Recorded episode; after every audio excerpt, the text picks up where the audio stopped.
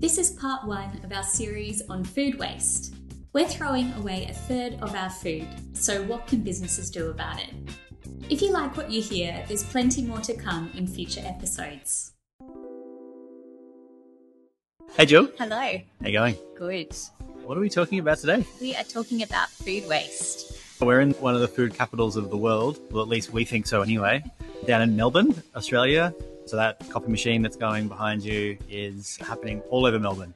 We also produce a lot of food here, and export of food is a huge part of the Australian economy. But this obviously isn't an Australian only thing. This affects all businesses around the world. We all eat, and there are many businesses involved in the whole food supply chain. Yeah. And what we found is food waste happens all throughout, from the farm gate all the way through to what we're eating on our plate, and then what happens after that. It touches all of us. Let's get into it. I started researching food waste and I couldn't believe the scale of the problem of how much we were wasting. That was Jenny Costa. She founded a company called Rubies in the Rubble, and they use food that would have otherwise gone to waste to make a whole range of different condiments like chutneys, relishes, sauces, and they're stocked in major supermarkets in the UK. Yeah, I'm glad she said she's surprised at the problem because hearing what you said earlier, we waste a third of the food that we produce is just shocking. That's a lot of food that could help Yeah. people. It's a lot of wasted resources and energy and effort. In learning about nightclubs and restaurants and catering, I learned how much food was thrown away every night by people who love food. It's not like they were laughing and throwing legs of lamb in the dumpster. It's a great image, isn't it? well, that was Robert Egger, and he founded the DC Central Kitchen in 1989 in Washington, DC. This is a story of how we've collectively lost our way in how we value, preserve, transform, and enjoy food, and how businesses can help us find our way to a better path again. This episode will be exploring one route redistribution. We'll be hearing stories about Nando's and social enterprise DC Central Kitchen. And I just said, wow, if you could collect from the restaurants, the hotels, the caterers, the hospitals, farmers, food that they hate to throw away, and, and make sure it's handled professionally, you could feed more people better food for less money. I mean, it's exciting that someone like this has been working on this problem since, what do you say, 1989. Mm. That's amazing. Saving food and preventing waste have been central concerns for all of human history, for many, a matter of sheer survival, as it continues to be today. So, how did we end up here wasting a third of the food we produce around the world? Well, let's pick up the story in the 20th century. In the global economic expansion that followed World War II, employment and wages rose. In the food industry, innovations in agricultural machinery, storage, food processing, and transportation vastly increased efficiency and lowered the costs of production. Food waste was a victim of the economy's success. As food cost less and people had more to spend, food waste grew. Whereas in 1901, an American household spent just over two fifths of their net income on food, about 100 years later, this figure had dropped to one fifteenth of a household's income being spent on food. With it, the financial incentives for people to save and preserve food deteriorated. We used to be really good at managing, maintaining, and optimizing our food because it was scarce. But over the last you know, 100 years, we've really optimized and made it super cheap to make food at mass. So it's like, eh, if we throw it out, whatever. Yeah. Because the cost is so low. And that's really a symptom of developed economies where we have access to affordable food much more easily. Uh, but in a lot of food cultures around the world, you see this emphasis on using every single part of produce or meat that's available to them. With such a bounty of food on offer, retailers began to enforce stringent aesthetic standards on the food they bought and sold. For retailers, overstocking was preferable to the risk of undersupplying customers, and so food products past their prime would be binned. The actual retailers want to make the shelves look full and abundant and to make people feel like they want to pick that product. One lonely melon often doesn't do it. I used to work in food and beverage in restaurants and bars, and I know that when we didn't present our food well and bountifully, people wouldn't buy it. So it has a direct commercial impact to have not enough food. Yeah. Innovations in packaging meant that food products could be stored for longer periods and transported further distances. but it also meant that customers could no longer feel or see products as they did before. So enter the rise of best before and used by date stamping, a practice so inconsistent that by the 1970s there were more than 50 different labelling systems. For safety conscious consumers, food that had not gone off may still be discarded due to conservative date stamping by producers and retailers.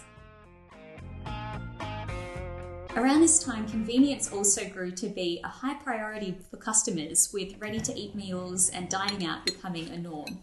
The general society is so far away from the production of food that you go down the supermarket and you forget that that ready meal came from a field and it was farmers taking it and they're worried about the rain one month and whether it's going to be too hot the next and almost you forget that food is natural and when it's packaged up so beautifully it's hard to relate to that. So, our problem of food waste has been decades in the making. In higher income countries, while many people still struggle with food insecurity, the accessibility and relative affordability of food has created a perfect storm of consumption and waste, as the value we place on food has dropped. So, you might have heard the term food insecurity before. It's where people either don't have money to purchase their next meal or they don't know how they're going to feed their family for that week. And it's still a common problem in developed economies like in Australia and the US and the UK. Yeah. From an economic perspective, the inefficiency of food production globally is mind boggling. The Food and Agriculture Organization of the United Nations, the FAO, estimates that the financial cost of wasted food amounts to about 1 trillion US dollars a year, over and above that figure, the FAO puts environmental costs of food waste at an equivalent of $700 billion per year and social costs at an equivalent of $900 billion. Today, landfills are still a common method of waste management. In the US, the Environmental Protection Agency estimates that food waste represents close to a quarter of what goes into landfills at 35 million tonnes a year. For each tonne of food in the landfill, 1.9 tonnes of greenhouse gases are emitted. One thing I never understood about food going to landfill is why is it worse than, say, composting food if it's natural and it's breaking down? What's the problem? Yeah. But the issue with landfill is that because the food doesn't have access to oxygen when it's all compressed, it doesn't break down like it does in compost, and that's when it emits these harmful greenhouse gas emissions. Yeah, something I learned just composting in general recently in my journey of learning this stuff to your point, needs the right amount of oxygen. You need to turn it over. It needs the right amount of heat and temperature, but not too much and not nothing. The right ingredients. If you put too much leaves in or grass in, but it, you can get it wrong. So landfill is worse than that. Aside from that, along with the food goes all the energy, emissions, water, land use, and human effort that went into its production, harvesting, packaging, storage, and transport. I think Food waste is a very complicated one to understand as a consumer or get your head around. Why does it matter when you think of a bowl of pasta that you might have cooked too much? And thinking of the energy involved in growing that wheat, processing it, turning it into pasta, packaging it, shipping it, getting it into your supermarket, you then buy it, take it home, cook it up, and that carbon footprint and, and this energy involved, that whole cycle is the harder bit to communicate thinking about a can of corn coming from South America, flying across the world to Europe, all that carbon emissions, all the people involved just to transport it from one continent to another, let alone all the other processes involved. That is so much waste. I think you don't think of it because it's just like on the shelf and it costs a dollar. Yeah. But that's because this is done at scale. Yeah, so it's a huge problem. It's economic, it's environmental, and it's social.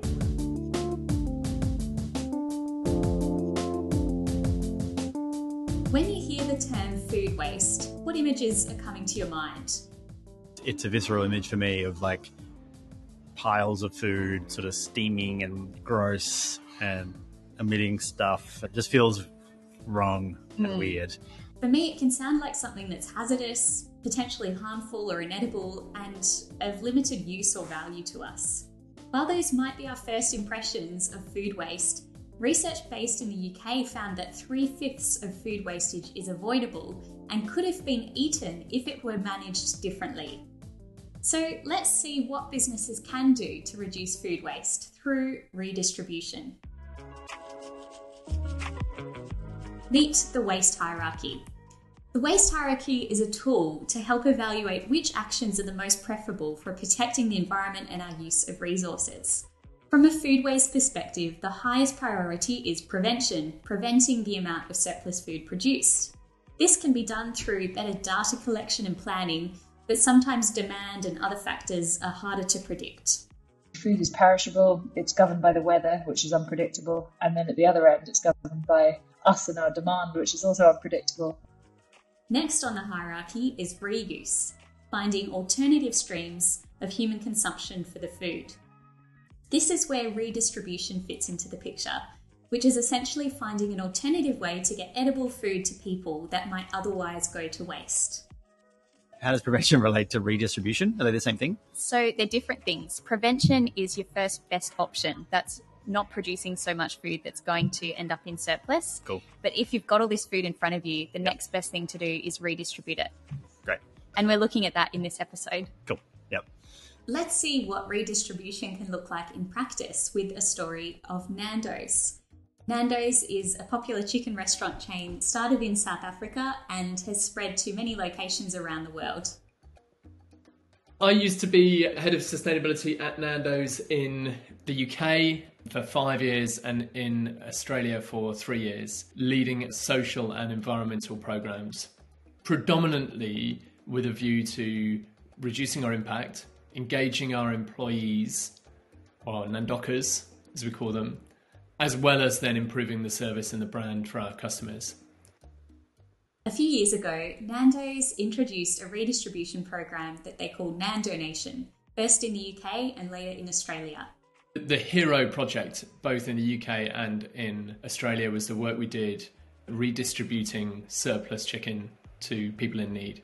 We set up local relationships between local restaurants and local charities so that they could donate chicken that would otherwise have gone in the bin. And that just ticked all the boxes. The, the Nandocas hated throwing chicken in the bin at the end of the night. They loved putting it in the freezer so that it would go to a good cause. There's a social angle of people getting fed a good, nutritious protein, and the environmental angle that that chicken wasn't produced and then thrown in the bin. It was produced and then eaten. So it just ticked all the boxes. The program has now seen millions of meals redistributed. For Nando's, the early success of the program relied on building buy in among the team and addressing the practical challenges through a pilot phase. If you can make things easier for the team, save money, and save the environment, then you'll have no problem. When you find something that does do all of those things, and those things do exist, then you get a lot of traction really quickly. But I, I, would also say on the flip side of that, when you don't tick all three of those boxes, you also can meet a lot of resistance. And things can be really hard. Achieving change is a, is a really hard thing to do. Yeah, I think that's the essence of what we're doing with the pickle mm. is just acknowledging that doing change in businesses for good is not easy. It's not like we just need to philosophically decide that we want to be good and then you're magically good. It takes a lot of work. Mm. People are running businesses, they're trying to stay profitable they're trying to beat their competitors. They're trying to keep their staff, make them happy. So there's a lot of just basics that are very hard to do well. Mm. So then you add in a layer of let's also save the planet, help people, and no matter how good your intentions, you can't just do it. This is super interesting. Yeah, great example of that. I think when you are running an environmental or sustainability program or a community program, the same rules apply to any other program. You need to get some buy in, go through a proper trial, be really fair about the way that you operate the trial and the way that you assess that trial, present that back in a way that's really fair, get more buy in, expand the trial, go to the next stage. So it's project management. I would say that the very first step in all of that is about getting emotional buy in from people because there will be hurdles. I remember actually in this particular example, when we were trying to donate chicken, I remember sitting down a number of times with our head of technical in the UK because I was concerned about food safety risks. And he was he was emotionally absolutely bought in. And I remember him sitting down one day with me and saying, "Look, Bob, our chicken is very safe to eat after it's been frozen. It just needs to be reheated according to a process. We have written a process. There is no greater risk of making people sick than making our own customers sick." And because he was emotionally bought in, he was there championing it, and I wasn't having to push him to make a decision he didn't want to make. And when you have emotional buy in from people in the team, then they're prepared to stick with you. It sounds like another business initiative. Getting any business change done needs to make sense, make profit, save money, make people happier. It happens to have a benefit to mm. it. One thing I take out of uh, what Bob's saying there is to treat this like any other change you're trying to do in an organization, yes. not as this different, special, magical thing. Yes. And it's taking maybe your large picture vision of what your business wants to do with this issue and breaking it down into maybe rolling out a small trial or breaking it into manageable chunks, an easy program people can implement. Yep. The other thing I thought was interesting, it's not just a company wide initiative that everyone needs to follow or one mm. person needs to do. It's a mix of things where little individual problems need to be unpicked and figured out that can then unleash a whole lot of change. So Nando's had to assess the added time, training, resources it would take to roll out a food redistribution program like this taking an honest look at the potential hurdles and developing a system that was really straightforward for team members to implement definitely helps, as well as developing internal buy in about the social and environmental benefits of rescuing food. These factors have helped the program to succeed. Nando's is a purpose driven business. There's a fundamental belief in doing more than selling chicken and the engine of the business is selling chicken to make money to enable the business to do more good.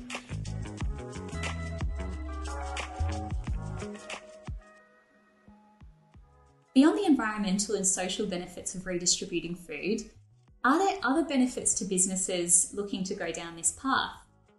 Well, businesses partnering with food rescue operations as a way to prevent avoidable food waste is a pretty common practice. In many cases, businesses that donate excess food products are able to claim a tax deduction on the value of goods given, making this a more financially viable option than dumping stock. But what about the potential liability risks associated with redistributing food to other organisations? Maybe your business, like many others, is averse to donating food for that very reason. Interesting enough, there's never been any liability concern. It's probably one of the greatest urban myths, almost globally, um, because you hear this constantly, even today. There is no law that says you can't donate food. When President Bill Clinton was elected, we had a Secretary of Agriculture named Dan Glickman who really was upset about the amount of food that we were wasting in America. And at the time, nobody knew. There had never been any studies. So we embarked together on both a study of the issue, but also this issue of let's create a national law. So in 1996, I got to go to the White House and see Bill Clinton sign the Food Donor Act, which was the first time we created that same liability protection that exists now. There are provisions built into the law in the US, Australia as examples that protect food donors from liability if the food that they've donated has been given free of charge and is safe to eat at the time of donation. It's also important that you give instructions if there are particular storage or preparation requirements. I went out one night just innocently with no real intent on doing anything more than having a volunteer experience feeding poor people who were sleeping outside in Washington, D.C. And as we drove around that night by the White House, by the World Bank, by the Smithsonian Museums, feeding people, I couldn't help through many of the conversations feel like, wow, my stereotype of who is homeless and why is very wrong. And so on the way home, my wife, or my fiance at the time, was a legal secretary. And I said, Would you mind just writing some things down while we're going home? And I just said, in effect, wow, if you could collect from the restaurants, the hotels, the caterers, the hospitals, farmers, food that they hate to throw away, and make sure it's handled professionally you could feed more people better food for less money. If we started a cooking school for the homeless, you could feed twice as many people and you could shorten the line by the very way you served it because you'd be offering a chance for people to come out of the line to be part of the solution versus just endless recipients of charity. Robert Egger founded the DC Central Kitchen in 1989 Set up as a social enterprise, the kitchen collected donated food from producers, restaurants, and hospitality services, which they would prepare and serve free of charge to people in need. What an amazing initiative! So cool how they solve so many different problems all at once. At the same time, DC Central Kitchen would purchase food that was out of spec at a lower cost. and train people that experience barriers to employment for careers in the food industry, running a catering business and cafe. Before social enterprise was a common idea, after approaching existing charities with this social enterprise concept and being knocked back, Robert opened DC Central Kitchen with a bang. As you probably know, most so much of business is marketing. And I opened up uh, the DC Central Kitchen on January 20th, 1989, which is George Bush Sr.'s inauguration day. And I called up with quite honestly kind of a white dude's confidence and, and just said, you know, hey, inaugural committee. You're going to have these big parties. You're going to have tons of leftover food. Let's do each other a favor. This makes you look good. I've got a new refrigerated truck. Let's do business. And so on opening day, we had media from around the world wanting to cover food going from the inaugurations to a kitchen and feeding people the next day. That really kind of set the framework for the kitchen as being an open source business that would constantly innovate, but always share whatever we came up with.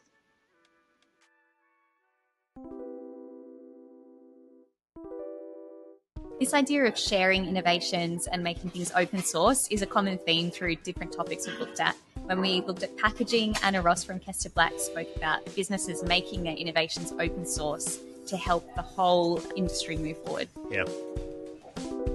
Robert Egger recognised the power of business to create positive social change in his city and to create a more equitable food system.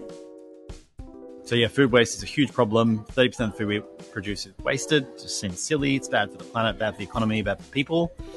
There have been people tackling these problems through really interesting methods. And today we spoke about redistribution, so changing where food goes if it's been made. What's up next? Next episode, we're looking at how businesses can repurpose food to make valuable products. Awesome. We'll be hearing more from Jenny Costa, who we heard in this episode uh, about the story of rubies in the rubble. And we'll also be looking at how businesses are applying technology to tackle really hard to manage food waste problems. Yeah, exciting. Has your business considered redistribution as a potential route to reducing your food waste? If so, there are so many food rescue organisations located all around the world, so definitely look into what's working in your area. So, this is episode one in our series on food waste. If you haven't already seen, we've got episodes on giving models and packaging waste. Also, this episode uh, is a part of a report that we've produced, which you can download, as well as a whole database of research, case studies, and references on thebusinesspickle.com. And if your business is doing something about the food waste problem, we want to hear about it. And if you have any case studies or questions to share, let us know. Thanks for listening to The Business Pickle.